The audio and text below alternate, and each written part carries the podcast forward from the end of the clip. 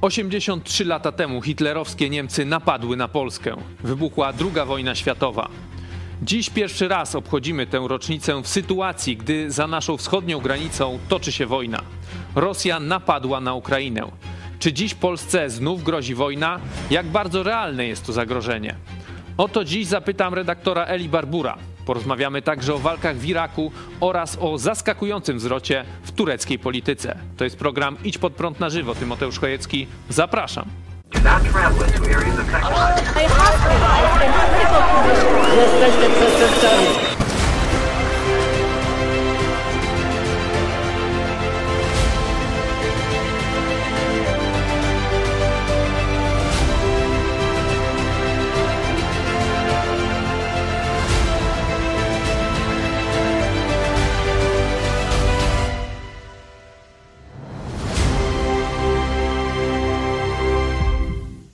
Witam Państwa bardzo serdecznie, a z nami na łączach redaktor Eli Barbur, Tel Aviv Online. Witamy Pana redaktora bardzo serdecznie.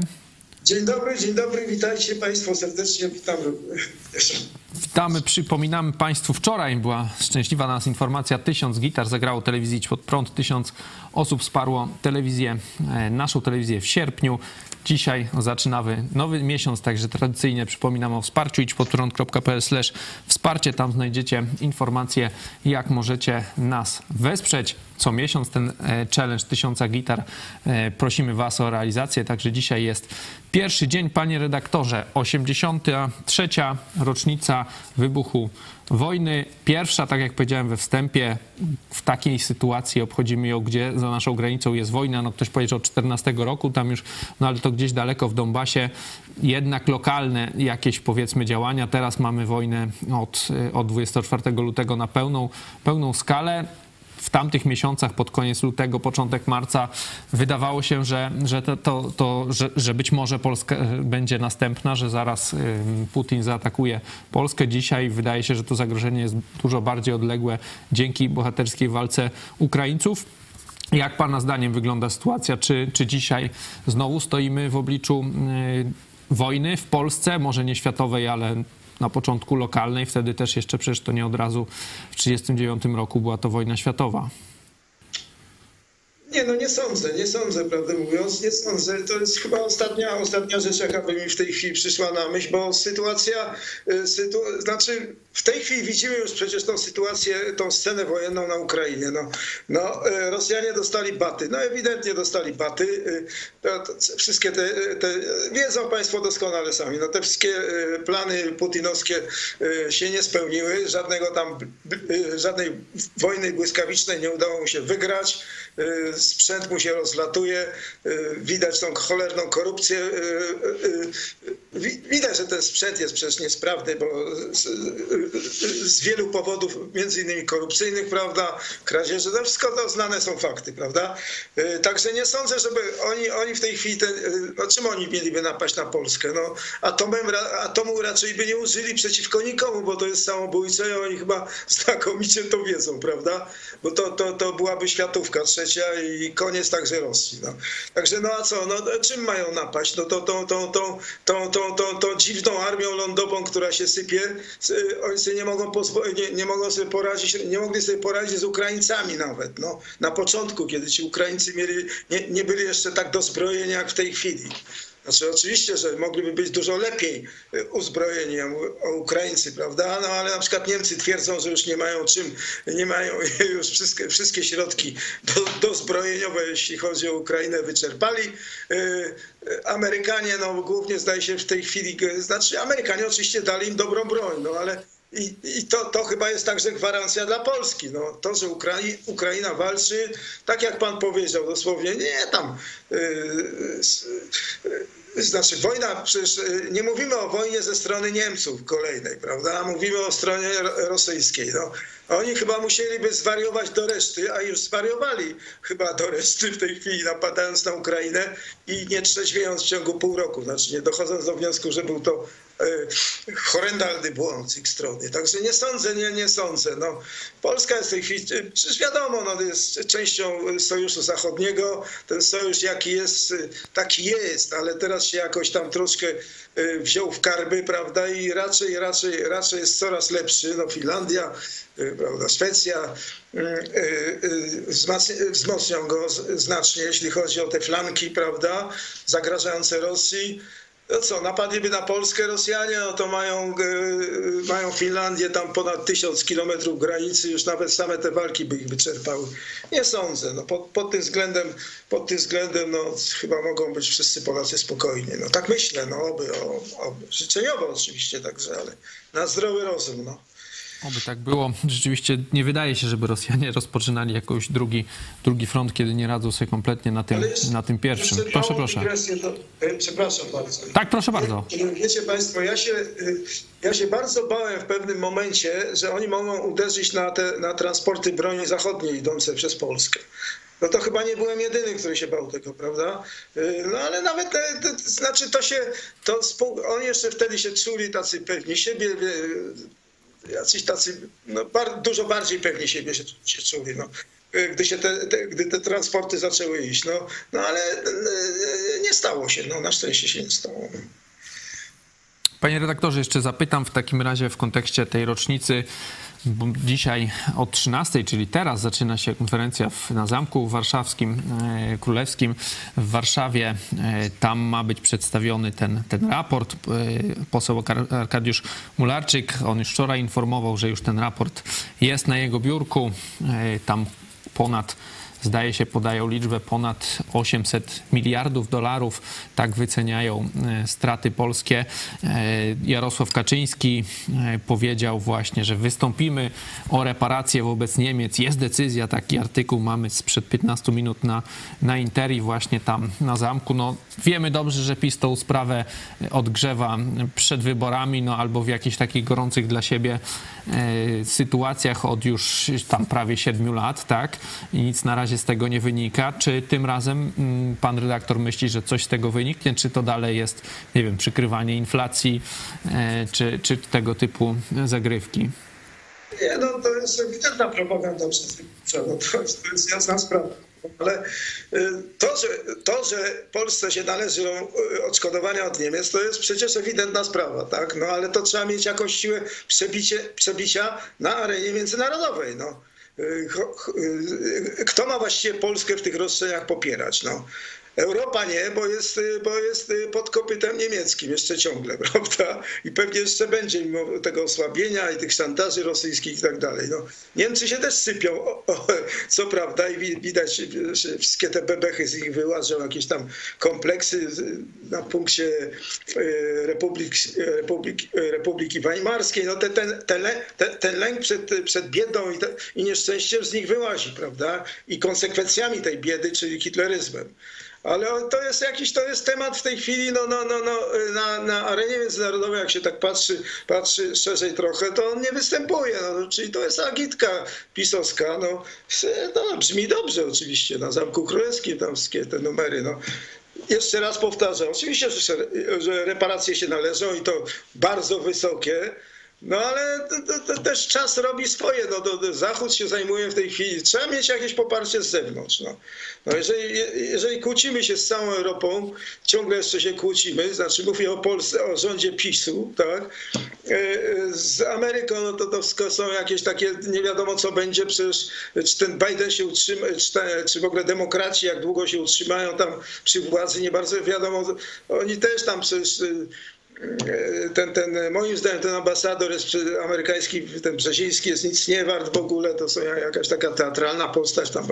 Przecież ten Brzeziński, jego tatuś też był nic nie wart, jeśli chodzi o strategie światowe i tak dalej. Tam.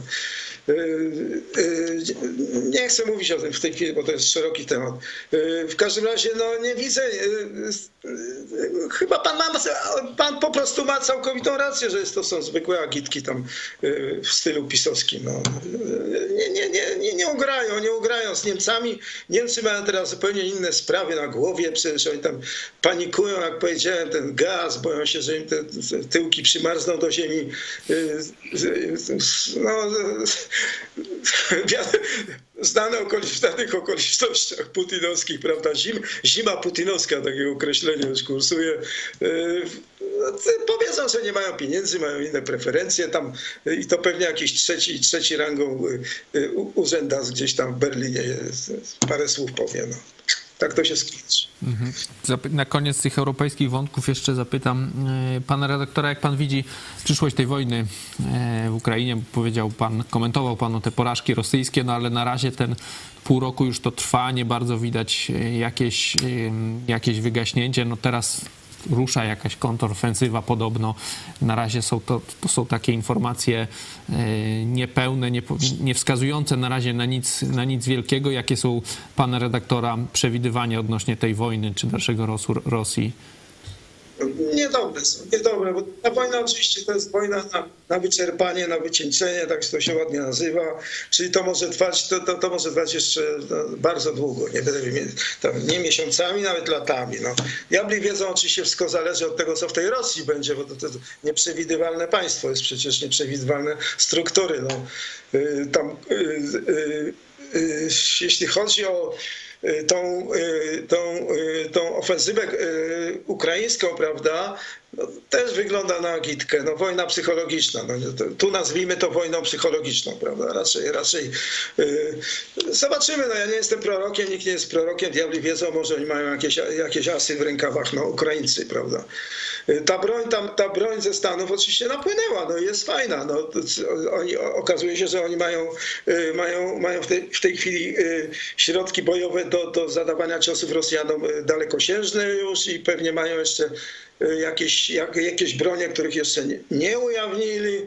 Y, okazuje się, że te, te, y, wszystkie także y, te dostawy tych dronów, słynne takie dostawy dronów irańskich dla Rosjan, to okazała się, to, to, to okazał się kabaret, bo wywiad amerykański twierdzi, że te, te, te drony, już te pierwsze dostarczone ro, ro, Rosjanom są nic nie warte, to, to, to my tutaj na Bliskim Wschodzie to wiemy dokładnie, no, czy, czy, ile warta jest technika irańska i jak, jaki to jest, y, jakie to wszystko jest jakieś takie, taka gra sceniczna, to wszystko udawanie. No. Znaczy fasadowość, prawda? No, na zewnątrz to nawet może dobrze wyglądać, w środku to się wszystko, y, wszystko jest do, do kitu. No. E, ale a, ta, a chodzi głównie o, o drony e, dalekiego zasięgu, no, które Rosjanom by pomogły, pomogły zwalczaniu, zwalczaniu właśnie tych celów już dalekosiężnych e, ukraińskich, prawda? Czyli to jest, oni nie mają, nie mają tak, po prostu no, nie mają środków na, na, na własną produkcję, bo ze względu na sankcje nie mogą tego typu rakiet produkować, albo produkują ich bardzo mało. To różne chipy i tak dalej. To wszystko jest, wszystko jest pochodzenia zachodniego, ale przemytu. Mówię o tym, co, co, co osiągają Rosjanie, co ma, tam mają do dyspozycji dla, tego, dla tej swojej zbrojeniówki. No i te, te, te, dlatego im zależało na tych dronach irańskich, dalekosiężnych, a one są do, no, do, do niczego. No. Sam, to wywiad amerykański parę dni, się przedwczoraj nagle ujawnił. A ten wywiad amerykański, jeśli chodzi o Rosję, o Rosję i Ukrainę, dobrze pracuje, to trzeba im przyznać. Oni przewidywali od początku tą inwazję i tak dalej, nikt im nie wierzył, przypomnę, pół roku temu. E, także Anglicy dobrze pracują, okazuje się. No, jakoś to, to, to się sprawdza. Także ta wojna na wycieńczenie e, będzie trwała i, i tu dochodzi jeszcze atut, od który, o, którym, o którym chyba w Europie się jeszcze nie mówi. Ja już tam coś gdzieś tam wspominałem, ale problem polega na tym, że Rosja dogadała się przez z Iranem. No jak mówię, te drony i tak dalej to jest tylko czubek góry lodowej. Także jeśli, a w tej chwili zanosi się na to, że y, wielkie mocarstwa z, z Ameryką na czele, z tym oszalałym Bidenem, dogadają się z Iranem w sprawie y, w sprawie nowego układu atomowego. Jeżeli się dogadają co do tego porozumienia, to będzie obejmowało anulowanie, zniesienie sankcji antyirańskich obowiązujących od, od, od, od 2018 roku. Czyli już w tej chwili, czy w tej, to, to, ten, zniesienie tego, znaczy odnowa tego układu z Iranem ma nastąpić podobno, podobno już niedługo i to twierdzą to Borel i źródła europejskie tak twierdzą. Nie wiem, czy tak będzie, ale mówi, mówią, że już bardzo niedługo, niedługo nawet parę dni albo parę tygodni, załóżmy parę tygodni, okej. Okay. Iran ma w tej chwili zamrożone 100, 100 miliardów dolarów na zachodzie, które natychmiast zostałyby, y, y, zostałyby odmrożone, czyli miałby te 100 miliardów. Poza tym wznowiona zostałaby, wznowiony zostałby eksport, eksport ropy, ropy i gazu. I to są znowu miliardowe, miliardowe dochody w bardzo krótkim czasie. Co oni z tą kasą będą robić? Za, za tą kasę zaczną kupować rosyjską broń i rosyjską pszenicę, tam kukurydzę, pszenicę głównie. Znowu miliardy kolejne, y, które zapłacą z kolei Rosjanom. No i Rosjanie będą mieli z czego prowadzić, za co prowadzić tą wojnę dalej. Wojnę na wyczerpanie, no. Prawda, jak mówię może tam zmodyfikować tą swoją zbrojeniówkę, te wszystkie chipy i tak dalej, tam, e, o których była mowa przed chwilą. Także to nie wygląda dobrze. No to znaczy, to znaczy i teraz tak, e, Europa wali sobie w kolanko. No, no co to jest? No, chcą oczywiście dogadać się z tym Iranem, żeby dostać od niego e, naftę, której nie mają od Rosji. Czyli na krótką metę, żeby rozwiązać znowu tą, tą sprawę tej putinowskiej zimy, tak?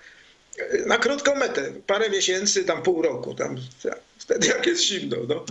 Ale z kolei szykują sobie ten numer z przedłużoną wojną w Europie. No to, co to jest w ogóle za sens? No, Bidena to nie obchodzi, on ma swoje, swoje cele wewnątrzamerykańskie, o których mogę zaraz powiedzieć. Dlaczego napiera w stronę tego układu? Ale Europa no to, jest, to jest po prostu antylogika, no to jest po prostu kretynizm. To lewactwo rządzące w tej Brukseli po prostu przechodzi samego siebie. No. Samo siebie. No. Co na to Izrael? Nie, nie, to się w, w, głowie nie mieści. No, Czy Izrael, jak Izrael reaguje na te, e, na, na, na te informacje odnośnie e, zawieszenia czy zdjęcia tych sankcji na Iran? No teraz reaguje wściekle, po cichu, ale wściekle, ale my też mamy swoich palantów przeszłych władzy ponad rok. no, nie wiem, ja naprawdę użyłbym z przyjemnością dużo ostrzejszych słów, jeśli chodzi o rząd w Izraelu. No. Po prostu mi nie wypada i nieładnie. No. Y, w każdym razie no, oni od roku siedzieli cicho i twierdzili, że zakulisowo namawiają, rozmawiają z Bidenem i jego ludźmi, prawda, żeby nie zabierać tego układziku. No teraz nagle zaczęli trochę jakieś wrzaski histeryczne, jak się zanosi na to, że ten układ już jest, już jest właściwie gotowy, to już jest gotowiec w tej chwili. No. Także teraz zaczynają trochę, trochę reagować ostrzej, ale to też jest sprawa przedwyborcza, bo 1 listopada, czyli za chwilę, są wybory w Izraelu. I ten Lapid, który jest teraz premierem, a powinien być sprzątaczem w, tym, w urzędzie premiera, z miotłą, mniej więcej na tym poziomie. No. Y, taki facet, no. Y, I tam, tam jego, jego, tam jego współpracownicy, no to teraz robią trochę, trochę, trochę szumu. No, no bo, bo, bo, bo to będzie, to, to może być główny czynnik, y, dla którego oni przegrają, przegrają sromotnie te wybory 1 listopada, czyli wróci y, y, ten Benjamin Netanyahu, oby, no, oby, no. On też nie jest pozbawiony wad, ale w sprawach polityki zagranicznej i, i, i zbrojnej jest, jest świetny, super. A to jest, to jest w tej chwili potrzeba chwili. No. Y, przecież nie tylko, nie tylko w Izraelu. No. Y, to są najważniejsze rzeczy. No, y, a jak ktoś daje, no, jest, jest niedojdą politycznym, a tym bardziej wojskowym, no to, no to, no to nie powinien rządzić takim kraju jak Izrael. No, ewidentna sprawa. No.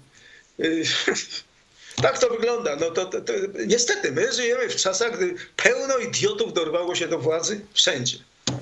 Panie redaktorze, to porozmawiajmy trochę o, mm, może o Iraku, bo to też w Polsce gdzieś tam w ostatnich dniach było może nie głośno, ale pojawiały się informacje o tym, że walki w Bagdadzie, e, że że zamieszki też na południu Iraku, jakby pan redaktor przybliżył nam Polakom e, komuś, kto się nie bardzo orientuje, co tam się w tym Iraku dzieje, mm, o co tam chodzi w tych zamieszkach, w tych walkach i, i co tam aktualnie się dzieje.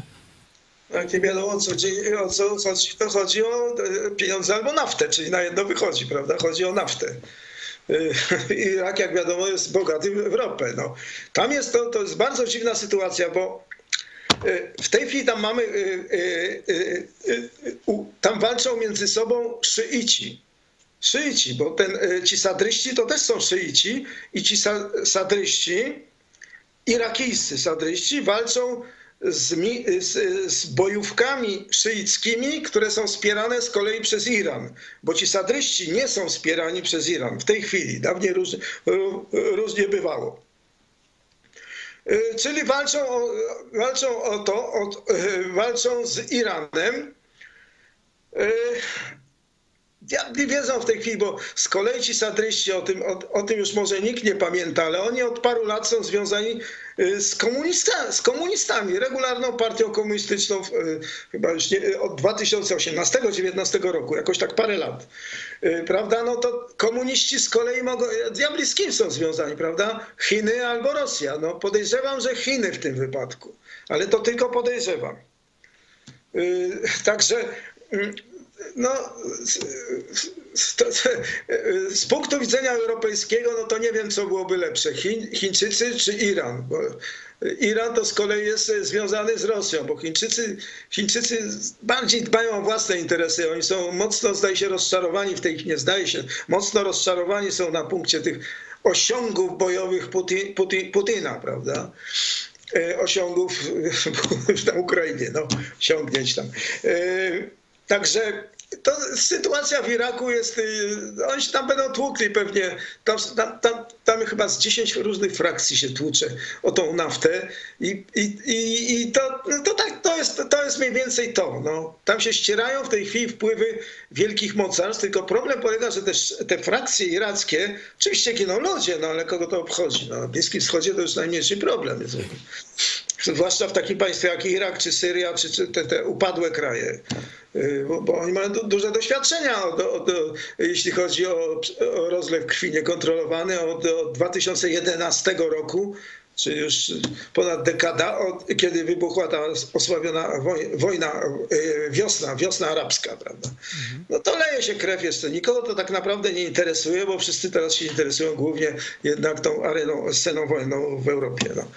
E, tak, to, to chodzi o naftę w każdym razie. Chodzi o rządy i naftę. Mieliśmy też informację tutaj, że, że ten, ten e, Assadr z kolei wezwał swoich zwolenników, żeby się do domu udali. No i jak to dalej się potoczy, tego nie wiemy, ale mnie doszła taka refleksja, no rok temu, to chyba rok było, tak? Obserwowaliśmy e, tą e, ucieczkę czy ewakuację, to tak dużymi słowami upowiedziane e, Ameryki, w ogóle Zachodu, powiedzmy z Afganistanu, tak? To to było chyba gdzieś tam w lecie w zeszłym roku. Teraz mamy takie wydarzenia w Iraku. Czy to nie pokazuje jednak klęski amerykańskiej polityki, tutaj tych wojen rozpoczętych, rozpoczętych na początku e, wieku właśnie w, w Iraku e, i w Afganistanie po, po zamachach tak 1 września 2001 roku najpierw, e, najpierw chyba wkroczyli do, do Afganistanu, zaczęły się tam walki, no i potem do, do Iraku. Polacy też przecież tam walczyli, zresztą też z tymi sadystami chyba, bo z tego co, cośmy rozmawiali przed programem mi się skojarzyło, jak gdzieś tam czytałem o tej bitwie e, w Karbali, też później film był, e, no to też Polacy właśnie z tymi bojówkami wtedy walczyli. Czy to nie, nie pokazuje jakiejś kompletnej klęski tej, tej polityki bliskowschodniej ostatnich 20 lat Stanów Zjednoczonych? Oczywiście, że tak, no bo przecież oni, jeżeli walczą o naftę, to walczą dlatego, że Amerykanie się w ogóle wycofują z areny Bliskiego Wschodu, z Iraku, z Iraku ewidentnie. No to Irak ma być następną, następny w kolei po, po, po tym Afganistanie. No. Oczywiście oni tam udają, udają cały czas, że ostatnio był jakiś atak na, na te bojówki y, irańskie, bojówki szyickie w Iraku. Ale to są wszystko jakieś takie fasadowe działania, jakieś takie markowane to jest. Znaczy, nawet, okay, na, nawet ginie tam jedna, dwie, trzy osoby. No mówię, w, w tych w kategoriach bliskowschodnich to jest.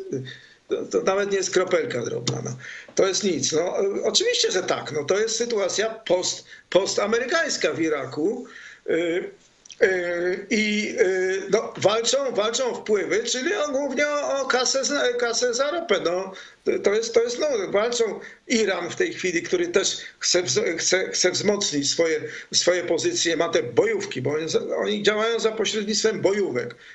Bojówek, bojówek szyickich, które y, werbowane są, y, werbowane są y, w Iraku, ale nie tylko w Iraku, bo także w Afganistanie, Mówię o irańskich bojówkach werbowanych w Afganistanie, w Iraku i także w Pakistanie. Okay? To są takie międzynarodowe y, brygady, że tak powiem. Tak jak komuchy miały kiedyś, prawda?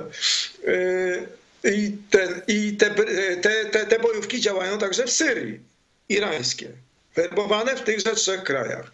Także oni, oni za pośrednictwem tych bojówek walczą z, z autochtonami, czyli z, tym, z tymi sadrystami, którzy też są szyitami, czyli odmiana islamu.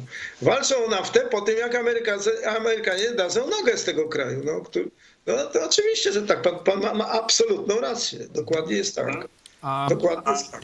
Jakby pan redaktor e, spróbował jakoś, nie wiem, odpowiedzieć na takie pytanie, co nie wyszło, nie? bo tu Amerykanie wpakowali tryliony może dolarów, no nie wiem, może jakieś e, biliony, ale myślę, że dużo więcej, bo to 20 lat, naprawdę ogromne pieniądze, duże straty, przecież tam mm, tysiące żołnierzy chyba zachodnich zginęło, pewnie jakby to samych Polaków tam gdzieś koło setki chyba zginęło rannych, mnóstwo, no, duży wysiłek, pieniądze, przecież te kraje i, i, Irak to naprawdę silną armią dysponował, bo tego zachodniego sprzętu tam im wpakowano, zresztą Afganistan też, to, to polskie uzbrojenie teraz, to, to się może na razie jeszcze długo będzie dążyć do, do tego, co przecież dostał e, Irak czy, czy Afganistan od Amerykanów, no i, i to się tak rozpadło po, bardzo szybko, jak Amerykanie stamtąd e, wyszli. Co się nie udało? Dlaczego to się nie udało?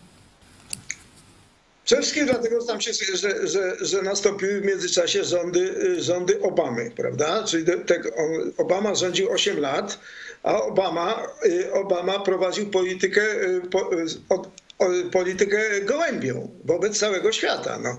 Także y, nie, nie, tylko, nie tylko w Iraku, ale Obama po prostu chciał jakoś, prawda, e, takimi aksamitnymi metodami, prawda, uregulować sytuację na świecie, no to zupełnie e, e, Obama był, znaczy nie, on jest, ale prowadził lewacką politykę amerykańską i to się odbiło, to się w Iraku ogólny ten wewnętrzny bałagan, który początkowo był po prostu no, sytuacja, Amerykanie tam obalili tego Saddama Husajna i zaczęło się, zaczęło, zaczęły się walki wewnętrzne walki wewnętrzne o wpływy. Y, Amerykanie stracili ludzi, wpakowali tam dokładnie jakieś tam jakieś ogromne pieniądze, no ale to, to, to, to, to nie była nowość, bo te pieniądze i ludzi, ludzi to oni tracili już na innych arenach świata też, już przedtem, prawda, tym koronnym Wietnamem i tak dalej. No. Ale już po Wietnamie ta, ta trauma wietnamska już minęła, no więc można było zacząć na nowo, prawda. Y, a y, i jak mówię, po obaleniu Saddama Husseina, Husajna y, trwa, y, wybuchła ta anarchia w Iraku, walka o wpływy, ale potem się zaczęła arabska wiosna, 2011 rok. Wtedy już rządził Obama w Stanach i, i on poparł, y, co to była arabska wiosna. Arabska wiosna to, były, to była rewolta oddolna, wszczęta w kilku państwach arabskich prawie jednocześnie, przez, y, przez no, młode pokolenie, młode pokolenie już dyspo, dysponujące internetem, czyli załóżmy, nazwijmy to jakąś taką y, młodzi, miejska, e, miejscy, e, e, ludno, znaczy młodzi ludzie z miast, no jak to brzmi, jakoś po polsku pewnie jakieś lepsze określenie jest, które już tam się bawiło necikiem i tak dalej i mogli się, wiadomo, porozumiewać ze sobą, organizować jako tako i oni chcieli, i oni dążyli do obalenia autoryta, autorytarnych władz w krajach arabskich, które tam od dziesięcioleci rządzą. Nigdy nie było nikogo innego tam w tych państwach arabskich, także w Iraku. No Saddam Hussein to był tylko, tylko jeden, ale i potem, i, i, po, i przed nimi, i po nim dokładnie to samo. No, rządy autorytarne są. E, I, e, i duża, właściwie całe, cała lewica światowa, mówię elegancko lewica w tym wypadku, łącznie z Obamą, e, uważała, nazwała to natychmiast wiosną arabską od wiosny ludów, prawda? Jako, jako jakieś, jakieś niezwykle, niezwykle pozytywne procesy, w ogóle wspaniałe obalenie tam jakichś dyktatorskich rządów okrutnych i tak dalej i krzewienie demokracji. Wszystkie te procesy we wszystkich tych krajach wykorzystane zostały, y, wykorzystane zostały albo przez innych satrapów, tak jak, jak w Syrii, Assad, który też miał przeciwko sobie tą młodą inteligencję, nazywam to trochę umownie, młodą internetową, internetowe pokolenia. No i to samo nastąpiło w Libii, to samo nastąpiło w Iraku, oczywiście, jak mówię. No to, to są te główne państwa, które się rozpadły. No. I i ta, ta, a Obama, jak mówię, poparł, poparł ten, tą wiosnę arabską. I także w Egipcie, w Egipcie, bo przez w Egipcie obalony został ten utrzymujący się przy władzy od ponad 30 lat Hosni Mubarak. Obama to poparł. Poparł to powiedział, że tam Ameryka nie będzie popierała tam jakichś zgniłych rządów i tak dalej. Rządy w Egipcie to jest 100 milionowy kraj, wtedy był tam 85 milionowy, tam 10 lat temu. Przejęte zostały przez, przez islamistów, przez skrajny islam. Na szczęście dla wolnego świata, gdzieś tam po roku, trochę więcej, wojsko, wojsko, wojsko egipskie obaliło tych islamistów i, i prezydentem został ten obecny prezydent Sisi. W Egipcie się nie udało. Gdyby się Egipt, Egipt przejęty został przez islamistów, no to mówię, no to jest w tej chwili ponad 100 milionowy kraj. Byłoby bardzo groźnie dla, dla, dla wszystkich. Dla wszystkich. A w, w, Syrii z kolei wybuchła krwawa wojna domowa. Przecież tam w ciągu tam tych 10 lat, 11 lat zginęło pół miliona ludzi. 10 milionów w ogóle, ponad 10 milionów jest uchodźców. Z tego, z tego 4 czy 5 milionów już wylądowało w Europie. No to główna ta masa, masa migrancka. Syrii, ile nieszczęścia, ile krwi, ile strasznych rzeczy, mordów, ludobójstwa, potworne rzeczy zupełnie. Tam rządził ten reżim Asada, który, który się utrzymał przy władzy dzięki pomocy Iranu i Rosji i Putina. Putin, Putin, może jeszcze wrócę do Obamy, bo w 2013 roku Assad przeciwko własnym, własnym rodakom użył broni chemicznej. Jak mówię, tam był bunt przeciwko temu reżimowi Asada.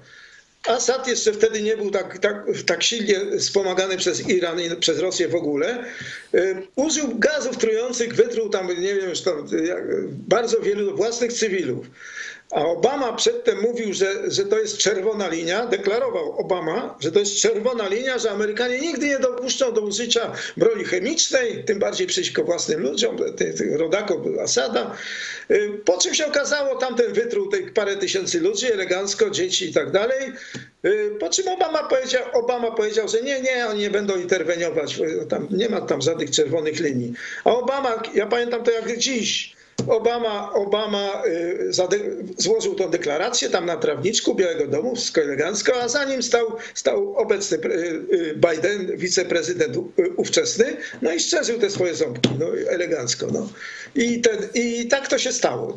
Putin, Putin zobaczył, że Obama jest słabeuszem, tu używam eleganckiego określenia, i, i w 2014, mówię, ta, ta czerwona linia złamana przez Obamę, 2013. W 2014 Putin zajął Krym. Zobaczył, że Amerykanie nie interweniują. No.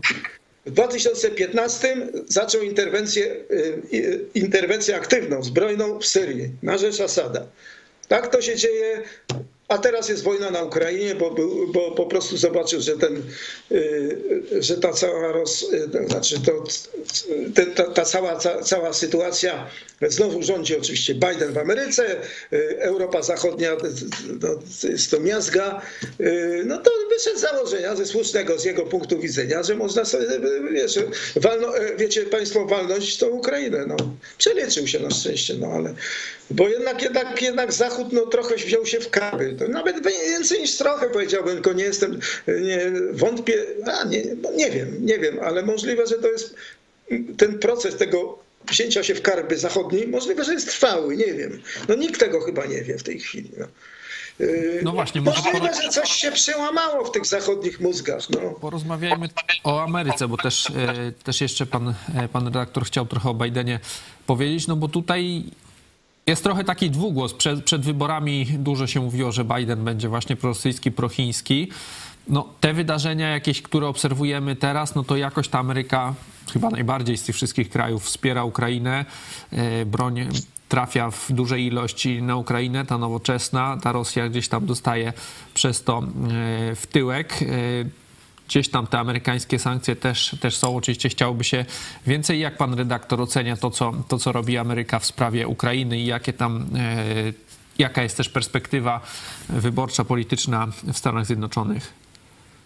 Biden po prostu zrozumiał, że, że, że opinia, opinia publiczna w Ameryce przeważyła, bo wszystkie po prostu Amerykanie się strasznie, przepraszam, no, wkurzyli się potwornie, potwornie na tą wojnę.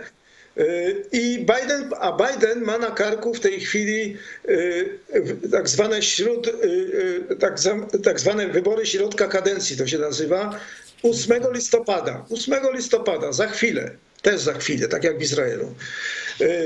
A ponieważ nabroił potwornie na scenie, na arenie wewnętrznej, y, przecież ta, ten kryzys ekonomiczny w Stanach został y, wzmocniony jak najbardziej przez Putina, y, ale, ale to się zaczęło od tego, że, że Biden Biden właściwie zamknął cały, cały, cały ten program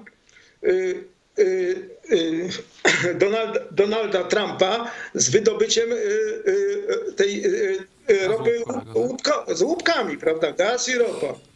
Wtedy za, za, za, Trump, za kadencji Trumpa oni mieli nadwyżki energetyczne, zaczęli eksportować. A ten pod wpływem tych wszystkich ekologistów i tej całej lewackiej ideologii, no, przesadzone przecież mocno, mocno, też nie jest to słowo, gigantycznie zupełnie, bo przecież lewactwo wykorzystuje ekologię, no to znana rzecz jest. No. W każdym razie zamknął te programy, no i Amerykanie po prostu, a tutaj w momencie, jeszcze w momencie z tym kryzysem energetycznym spowodowanym przez, przez tą Moskwę, no to, to, to zaczął się kryzys, no to, ten kryzys energetyczny napędza inflację i te wszystkiego numery y, z napływem, bo on otworzył przez te granice praktycznie dla, dla migracji z Ameryki Łacińskiej, bo tym demokratom zależy oczywiście na tym, żeby żeby jak najwięcej latynosów przybyło do Stanów, bo ci latynosy, latynosi w najbliższych latach tam dostają, znaczy obywatelstwo dostają z, miejsca i potem zaczynają głosować na demokratów, no bo demokraci ich wpuścili. No dobra, ale te, list, te listopadowe już tak doraźnie bardziej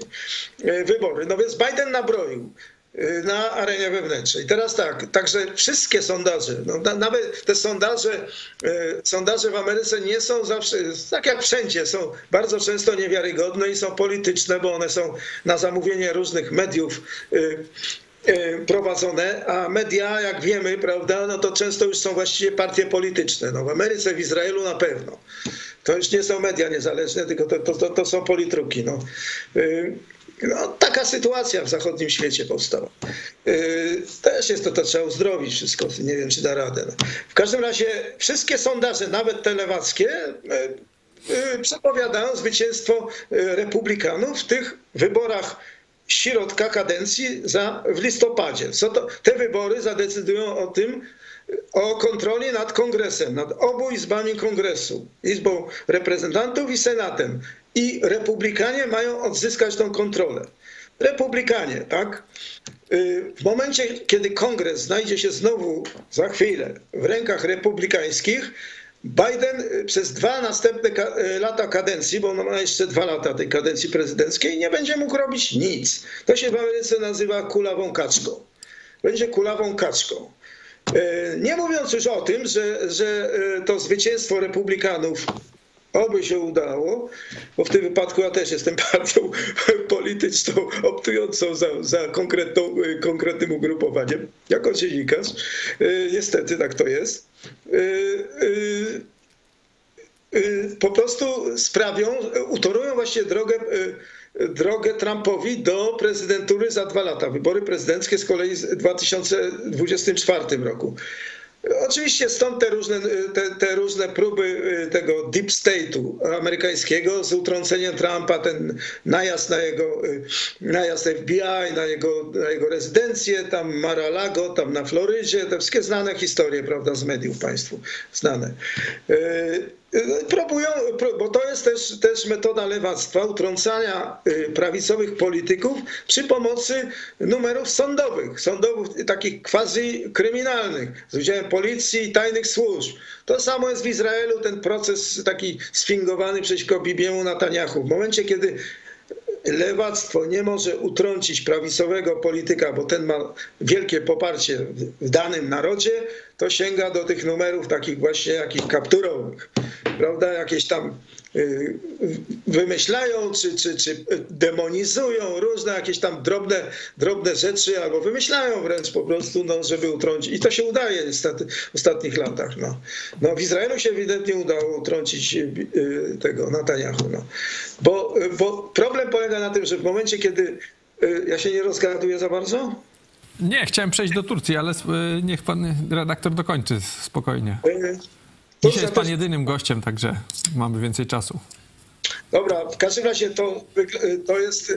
To w ten sposób się, w ten sposób, to na tym polega ta taktyka lewactwa, która mm, jest w ogóle teoria jeszcze z lat 60. amerykański Żyd, zresztą wymyślił, tam nie pamiętam jak się tam nazywał, y, napisał książeczkę, że w momencie, że lewica, jeżeli nie ma poparcia społecznego, to powinna, y, to jeszcze nie było słowa lewactwo, y, powinna skoncentrować wysiłki na, na tym, żeby, żeby obsobaczać, obsobaczać jednego konkretnego, jakiego, ja- jedną konkretną postać prawicową y, po drugiej, y, po drugiej scenie, y, po drugiej stronie sceny politycznej. No i to jest dokładnie to, co jest realizowane teraz. No. No nie wiem, no to oczywiście wszystko soki czerpane jeszcze z komunizmu, z, z, bolszewizmu i tak dalej, to wszystko metody, które komuniści z, z mlekiem matki, tak powiem, prawda, czerpali. No.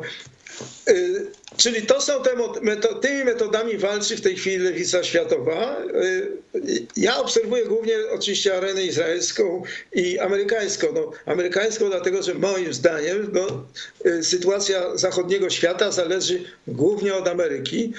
Nie wiem, no, po prostu nie widzę w tej chwili żadnego innego czynnika, który mógłby przejąć rolę, rolę Amerykanów w wolnym świecie, prawda? Jeżeli tam jest, odbywa się gnicie od środka, no to to gnicie się musi także odbywać, na pewno się odbywa we Włoszech, a to jest trzecia gospodarka europejska. O tym, co się dzieje w Niemczech, to sami Państwo najlepiej wiedzą. W Polsce trochę sytuacja jest inna, ale też jest, tam, tam można by się doszukiwać różnych jakichś tam podobieństw. Inna sytuacja jest po prostu historyczna. Mm, Też się jakaś dziwna ekipa dorwała do władzy, jak wiadomo, tak? Y, I to jest, y, i teraz tak, te, te dziwne ekipy, które się dorywają do władzy, mówię teraz o, o Ameryce i Izraelu. No, Izrael jako dodatek. W Izraelu lepiej widać, bo to jest malutki kraik, prawda? Malutka scena. Y, Popierane to wszystko jest, ta lewica jest popierana przez, przez średni aparat urzędniczy. I to jest właśnie ten deep state, ten średni apara- aparat urzędniczy. To jest trochę lekkie uogólnienie. To to jest sądownictwo, czyli sędziowie, różne tam sądy i tu jest prawda, sądownictwo, policja, tajne służby, głównie te tajne służby, no to FBI teraz tym nalotem na, na tym, na, na, na, na, na siedzibę Trumpa, prawda, no to ewidentny udział FBI, diabli wiedzą, no. jakieś dokumenty, tu, tu, tośmo. Yy, yy. I, yy, I także reszta, i, i, i niestety media, te media, jak mówię, są skundlone w zachodnim świecie, przestały być niezależnymi mediami. Oni, media powinny być, psi obowiązek to jest obiektywizm, prawda? No, obiektywizm. No. Ja walczę, ja tam walczę, yy, gardłuję za prawicą, ale dlatego, że się boję, boję się, że po prostu ten świat się zachodni, nasz świat zachodni, a oprócz tego nic nie ma, cała reszta to jest miazga, się rozwali się rozwali. No, jeżeli jest tak, że, że, że tak zwane wolne media nie są wolne, tylko stały się stronnictwami politycznymi, wygadają głupoty, sieją panikę i po prostu optują za lewicowymi kandydatami. No. Także to, to, to jest sytuacja chora zupełnie, chora, horrendalna. W każdym kraju jest może jakieś jedno niezależne medium, przeważnie internetowe, przeważnie tak jak wy jesteście na przykład, tak? Przecież to, to wy jesteście absolutnie w Polsce absolutnym wyjątkiem. No, ja nie wiem, ja nie słyszałem o żadnym innym normalnym medium w Polsce. To jest 40-milionowy kraj. No. Teraz już więcej, tak? Z Dziękuję bardzo za te słowa, panie redaktorze. Nie, no taka jest prawda, no przecież, no, taka jest prawda dokładnie, no. Tak to wygląda. W Izraelu w tej jest, jest jedna gazeta tak naprawdę i jeden program, jeden, jedna sieć telewizyjna. Tych sieci głównych są cztery, czyli jedna naj, najmniejsza i gazeta, która jest y, bezpłatna, także dużo, y, na szczęście, ale ta gazeta też zaczyna tam, y, zaczyna coś tam, podej- zaczyna, nieważne, nie chcę się tam rozdrabniać, też zaczyna coś ostatnio jakoś kruszeje od środka, może to się nie spełni, to jest ten Izraela Jom, Izrael dzisiaj to się nazywa. Panie redaktorze, chciałem jeszcze do tej Turcji, obiecywaliśmy we wstępie no tak. przejść. Tam się no coś ciekawego, może też pewnie niedobrego dzieje niestety, e, to zresztą zaraz pana redaktora zapytamy. Były dwa takie, dwie takie informacje.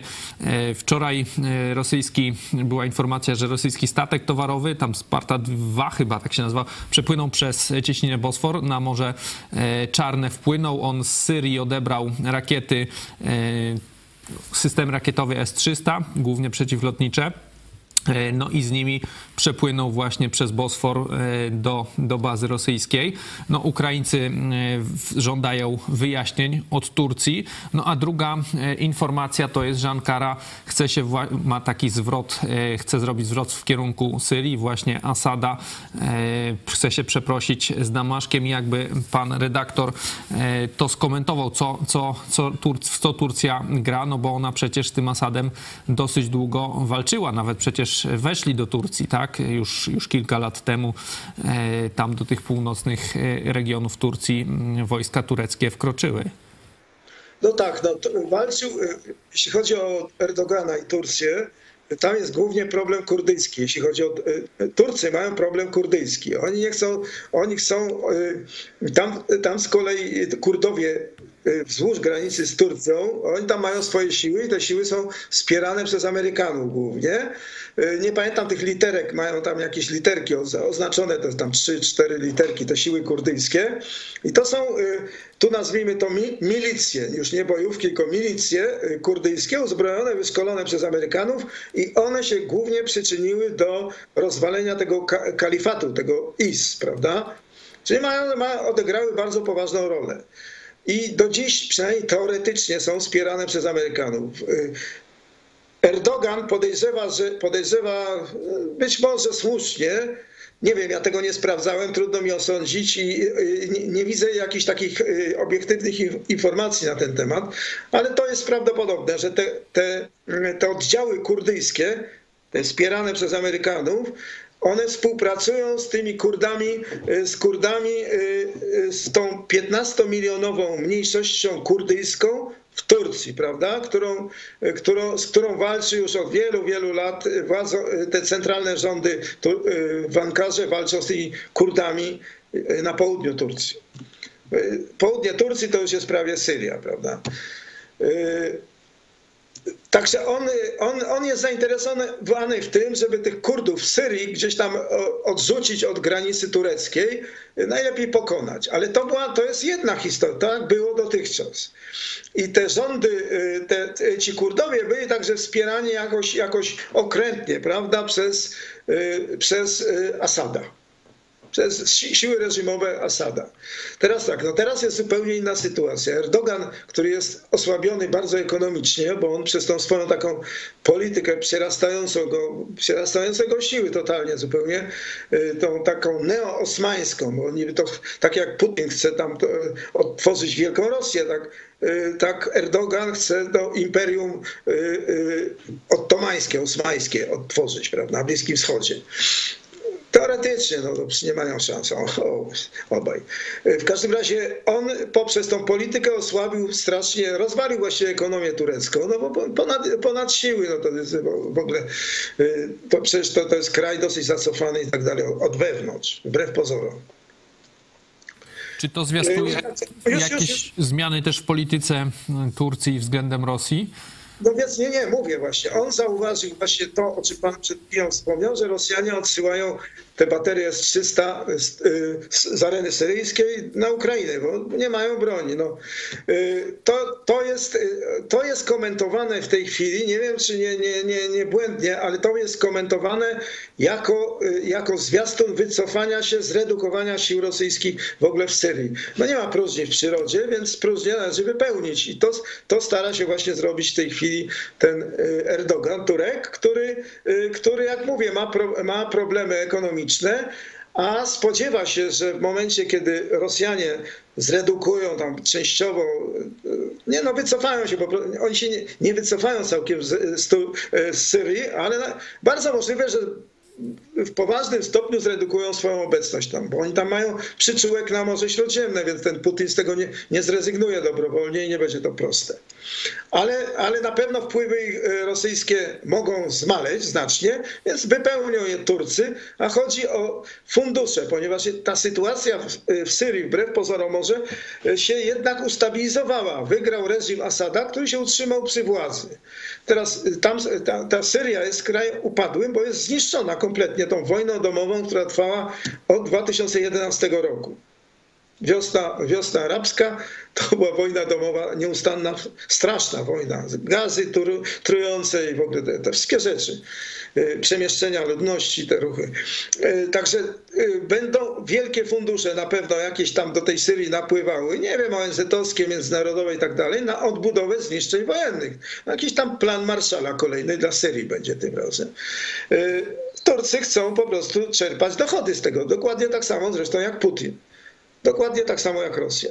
No ale Rosja słabnie w Europie w tej chwili, bo po prostu no, przegrywa. Nie, nie, nie przegrywa, ale ma problemy z tą wojną na Ukrainie, w Ukrainie. Jak się w Polsce mówi się w Ukrainie teraz. Tak? Jeśli się nie mylę. Tak, tak. Nie, nie mówię tak, drudzy tak to. Nie wiem, jakoś tak. trudno mi to przechodzi przez gardło, no ale trzeba mówić normalnie tak, jak się w Polsce. Tak.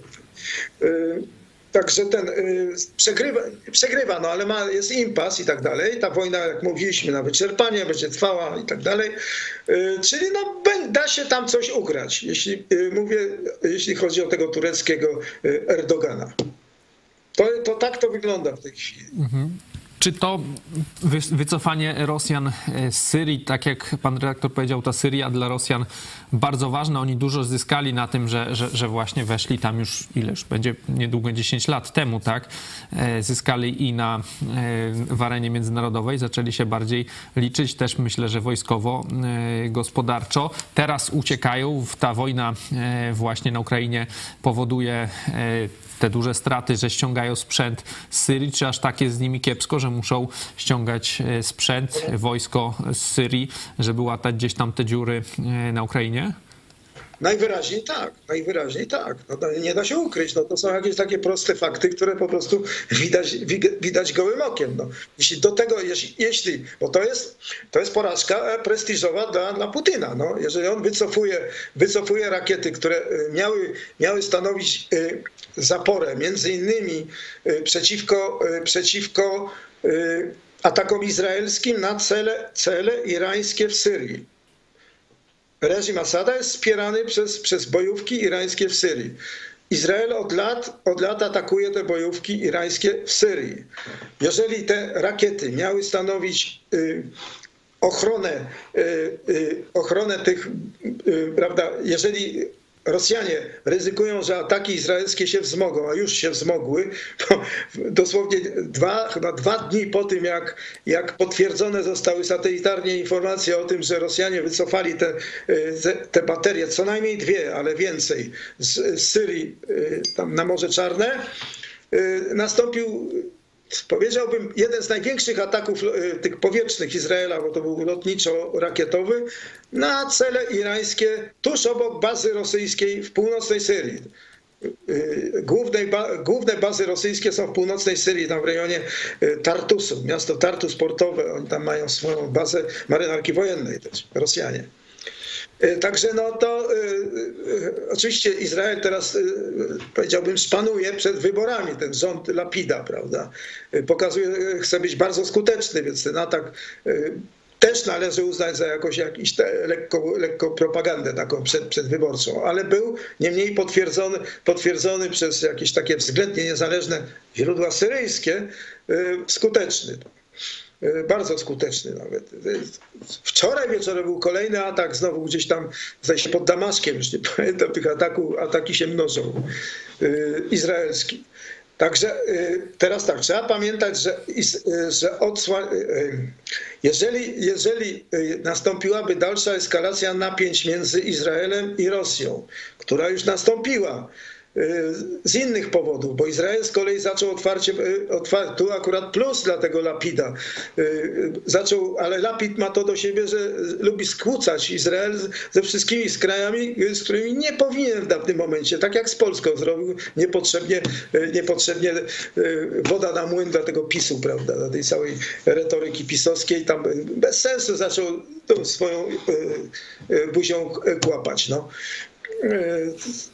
nie pierwszy raz zresztą.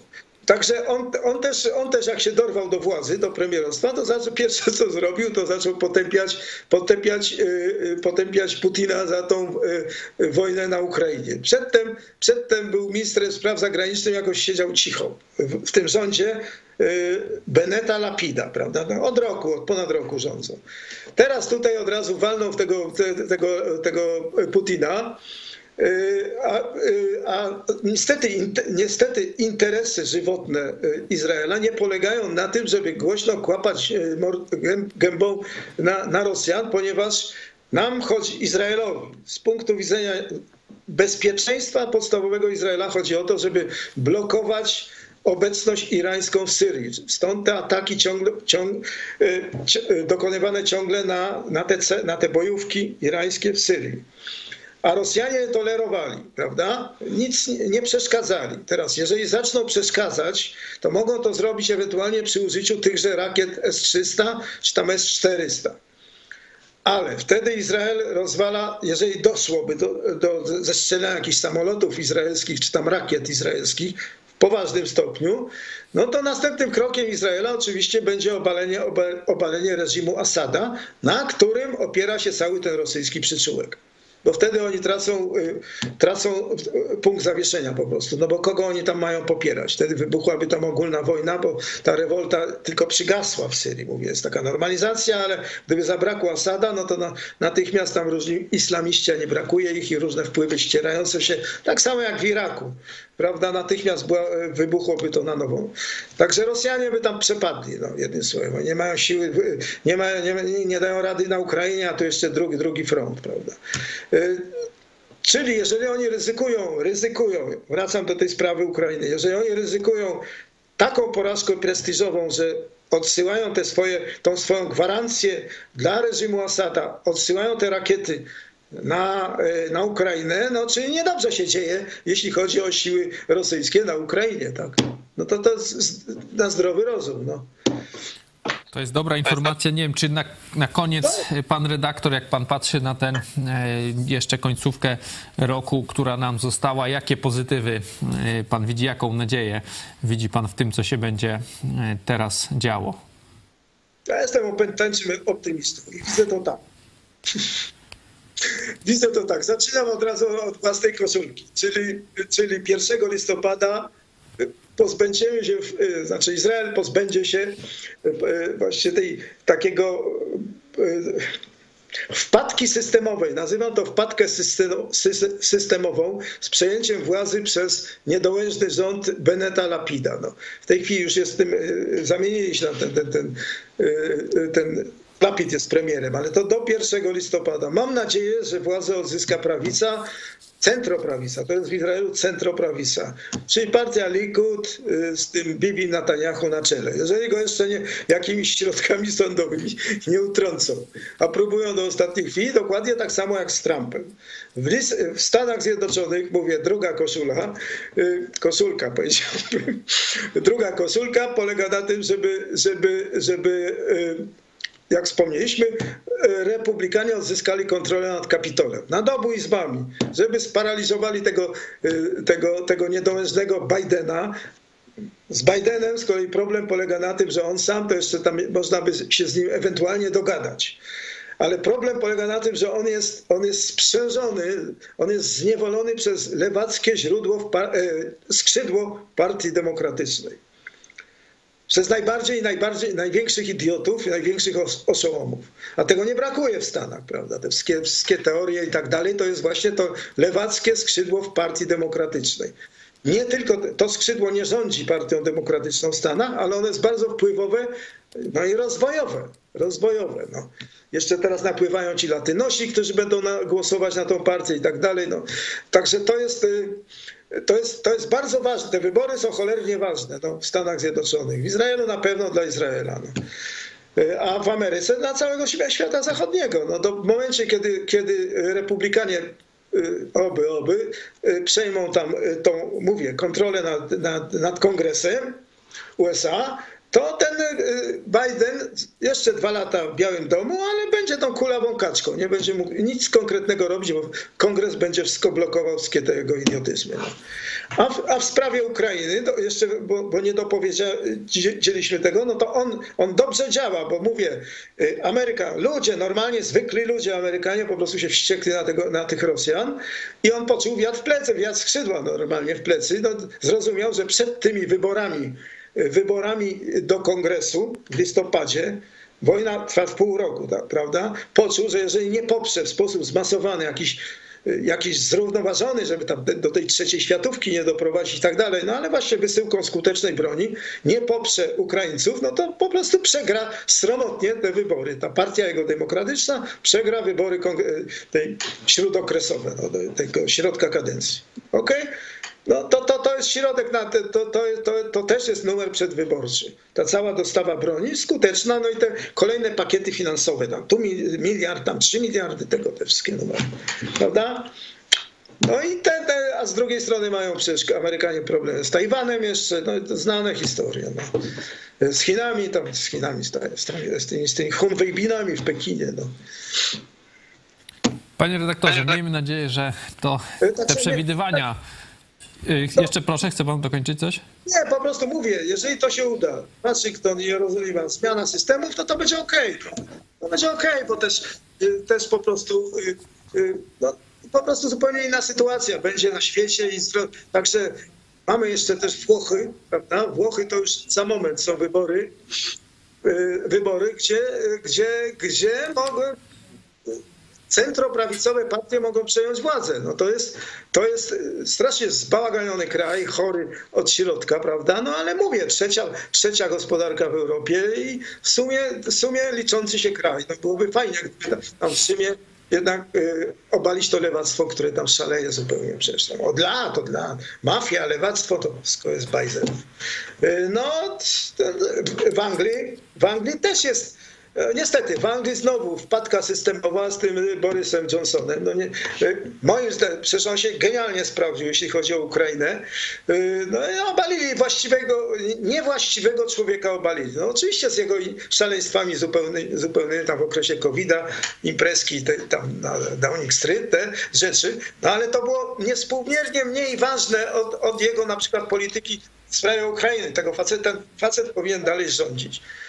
Zobaczymy, czy ta, ta pani, jak ona się tam nazywa, Listras, czy coś takiego się. Ona, ona, była, ona była sprzymierzona z tym Johnsonem. Ta nowa, która ma największe szanse zostania premierem, też za chwilę. No. Czyli no, Anglia jest bardzo ważnym krajem w tej chwili. No.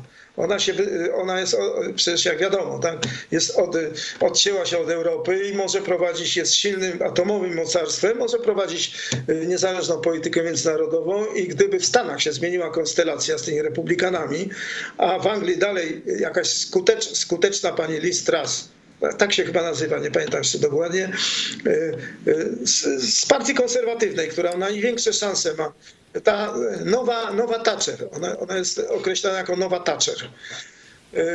Żelazna Ledy, tak? Nowa żelazna Ledy. Strzeliła sobie fotę na czołgu i tak dalej.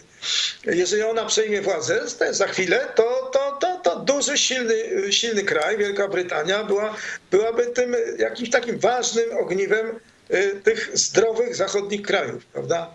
konstelacji światowej ważna sprawa. No szkoda, że tego Borysa Johnsona obalili, no ale niestety no sam sobie zawinił, no jego właśnie ludzie go obalili. Na tym polega cały numer, torysi. Przecież jego właśnie ludzie z jego własnej partii konserwatywnej, torysi obalili. No. Ta wpadka systemowa kolejna. No. A i to właśnie jest rzecz, o której... Y, mam jeszcze chwilę? Tak, proszę. To jest właśnie ta sprawa, że tam jeszcze wracam do tej propagandy lewackiej uprawianej w ogóle w zachodnim świecie przeciwko zachodnim skutecz, prawicowym politykom skutecznym. Problem polega na tym, że ta cała jakaś taka zmasowana propaganda, media na okrągło, obserwuję to na co dzień w Izraelu, sprawia, że nawet, nawet część, część sympatyków prawicowych partii też głosuje na lewicę, bo się po prostu zniesmacza, wierzy tej propagandzie. Ta propaganda uprawiana jest po prostu tak, jak komuchy robiły, no, non-stop, 24-7, no, bez przerwy. Zewsząd się to sączy. No, w Izraelu, jak mówię, cztery kanały, kanały telewizyjne, trzy antybibi to się nazywa, antybibi, prawda, tak jak antytram. Wszystkie gazety, no praktycznie, no radia, ra, mówię o te, także o mediach publicznych, to ci prawicowi wyborcy, część tych prawicowych wyborców, wyborców zaczyna wierzyć w to, że tak jest naprawdę, no, że, że to jest, że dany polityk prawicowy jest po prostu zawinił i trzeba go obalić. No. I na tym polega wpływ tej, tej właśnie, dlatego te, tak, tak strasznie szkodliwe te, te, te obecne obecne systemy zachodnie są przeżarte, przeżarte jakąś chorobą. No. I to z tym, to trzeba coś z tym zrobić, absolutnie. No. Ale nie da rady tego zrobić, oczywiście, jeżeli nie odwrócą się władze, jeżeli kraje, jeżeli prawica, centroprawica, trzeźwi, inteligentni ludzie nie przejmą władzy w tych głównych krajach zachodnich, no to nic z tego nie będzie. To dalej będzie, będzie miazga. No. W Polsce niestety ta centroprawica nawet nie potrzebuje jakichś mediów, żeby ją oskarżać, sama się kompromituje.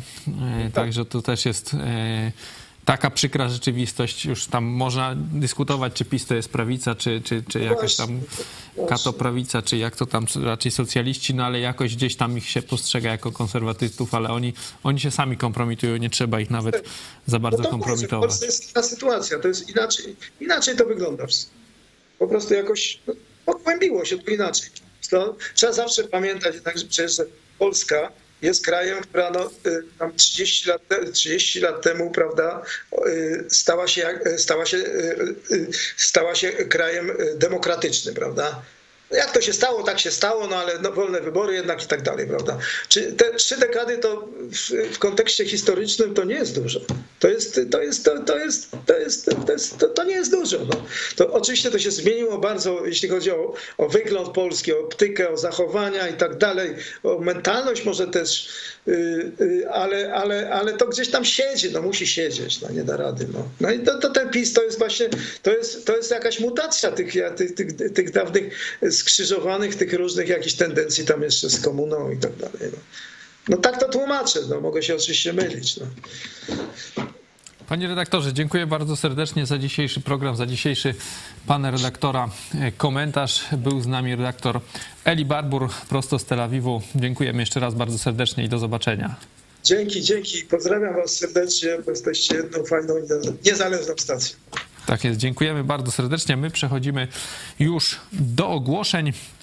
Dzisiaj o 18. Bardzo ciekawy program Sklep Świętego Mikołaja. Reportaż naszej telewizji. Zobaczycie teraz zwiastun tego programu, który zobaczycie w pełnej wersji już o godzinie 18. W obliczu śmierci widzimy szczerze nasze życie. I nie miałem nic dobrego do powiedzenia. I pomyślałem sobie, że nie prosiłem go drugą szansę, tylko pomyślałem sobie, że gdybym jednak jeszcze żył, to może bym coś zmienił w tym życiu. Ci młodzi ludzie opowiadają, że w momencie, gdy zaczęli działać, gdy awansowali, gdy zaczęli mieć odpowiedzialność, gdy zaczęli, od nich zależało pewne wydarzenia, czyli być liderami w swoich miastach, koniec depresji, koniec e, złych myśli. jest świadome, że się drugiej osobie pomaga. Że spotykamy się z ludźmi, wysłuchujemy ich i pomagamy im. To jest chodzenie po wodzie. Chodzenie po wodzie jest e, patrzenie w Jezusa. Jeśli patrzymy w Boga, to możemy iść.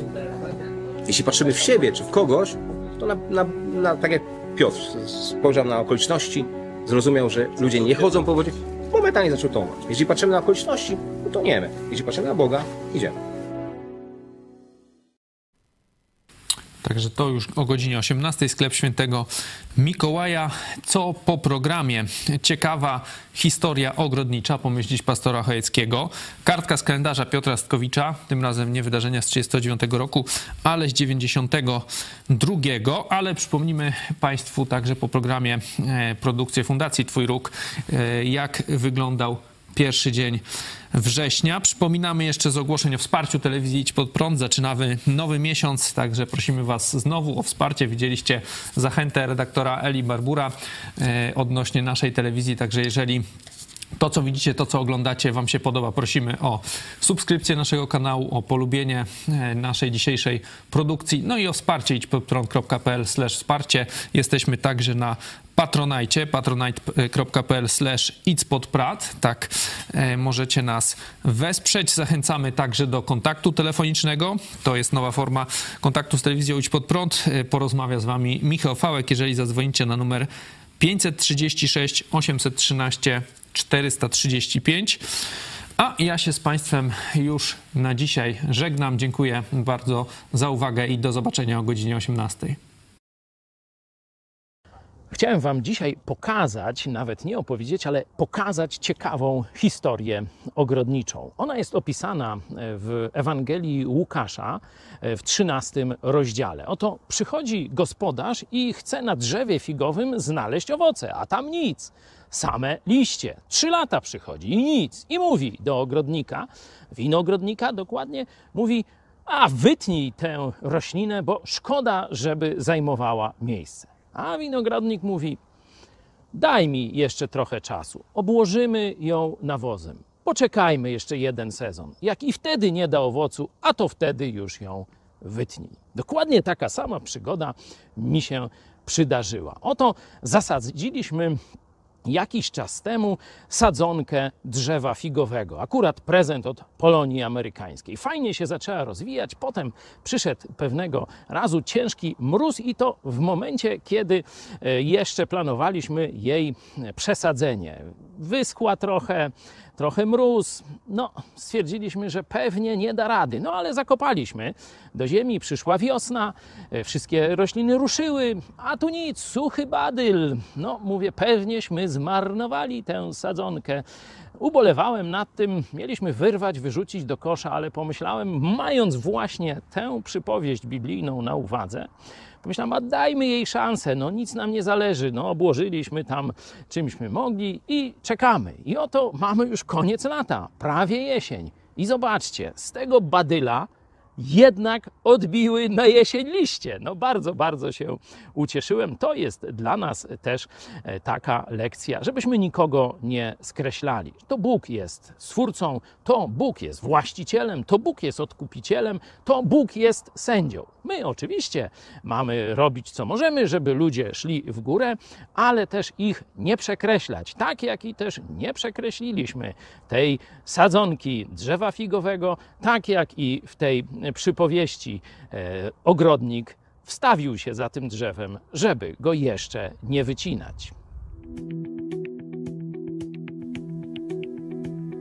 1 września 1992 roku w swojej willi w Aninie zostali zamordowani Piotr Jaroszewicz i jego żona Alicja Solska. Piotr Jaroszewicz był jednym z najważniejszych dygnitarzy komunistycznych w PRL. Zrobił błyskawiczną karierę w armii Berlinga, dochodząc od stopnia szeregowca do pułkownika i zastępcy dowódcy armii do spraw polityczno-wychowawczych. Po wojnie awansował na generała i został wiceministrem obrony narodowej. Pełnił różne funkcje ministerialne, a w latach 1970-1980 był premierem. Alicja Szolska podczas wojny była członkiem Armii Ludowej. Walczyła w Powstaniu Warszawskim. Po wojnie została dziennikarzem. Miała stopień podpułkownika Wojska Polskiego. Mordercy weszli do willi Jaroszewiczów, chociaż byli oni bardzo ostrożni. Domu pilnował pies, a Piotr Jaroszewicz zawsze miał przy sobie pistolet. W domu pozostała biżuteria, książeczki czekowe, kolekcja znaczków pocztowych. Mimo to prowadzący śledztwo założyli rabunkowy motyw zbrodni. Splądrowany został jedynie gabinet Piotra Jaroszewicza. Ślady na jego ciele wskazywały, że musiał być torturowany i to przez wiele godzin. Syn Jaroszewicza, Jan, stwierdził, że zginęły notatki ojca. Podczas śledztwa w sprawie tego morderstwa popełniono wiele uchybień. Nie zabezpieczono śladów, nie zbadano zamka w drzwiach, zignorowano zeznania świadka, który widział dwóch mężczyzn i kobietę wychodzących nad ranem z willi. Sprawa śmierci Piotra Jaroszewicza i Alicji Solskiej pozostaje niewyjaśniona do dziś. Wkrótce po zakończeniu wojny Piotr Jaroszewicz uczestniczył w przejęciu dokumentów Głównego Urzędu Bezpieczeństwa Rzeszy, które znaleziono w Radomierzycach pod Zgorzelcem. W zabezpieczaniu tego archiwum, które później przewieziono do Moskwy, współpracowali z nim Tadeusz Steć i Jerzy Fonkowicz. Oni również zginęli w niewyjaśnionych okolicznościach. Halo, halo, tu Warszawa i wszystkie rozgłośnie Polskiego Radia. Dziś rano o godzinie 5 minut 40 oddziały niemieckie przekroczyły granicę polską, łamiąc pakt o nieagresji. Bombardowano szereg miast.